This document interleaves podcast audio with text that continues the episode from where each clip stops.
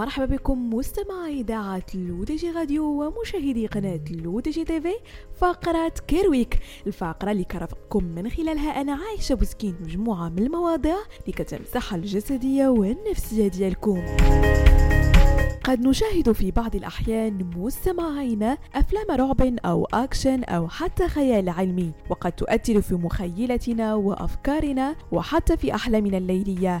لكن هل من الممكن أن تصل لحد أن ترى أصدقائك وأهلك في صفة كائنات فضائية؟ متلازمة كابجراس أو متلازمة المنتحل من الأمراض النفسية النادرة جدا. سمي هذا المرض نسبة إلى الطبيب النفسي الفرنسي جوزيف كابجراس، حيث اكتشف هذا الاضطراب لأول مرة من خلال زميله سنة ألف وتسعمائة وثلاثة وعشرين. وتجعل هذه المتلازمة الشخص المصاب بها يعتقد أن شخصا أو أكثر من المحيطين به قد يستبدلوا بأشخاص منتحلين أو كائنات أخرى فضائية أو وحوش، ويكون هناك اقتناع تام من قبل المريض على أن هذا الوهم حقيقة، ولا يمكن إقناعه بشتى الطرق أو حتى باستخدام الأدلة والبراهين. فيما يتعلق بأسباب هذه المتلازمة فهي غير معروفة بشكل دقيق لحد الساعة، لكن توجد مجموعة من العوامل التي قد تزيد في نسبة حدوثها،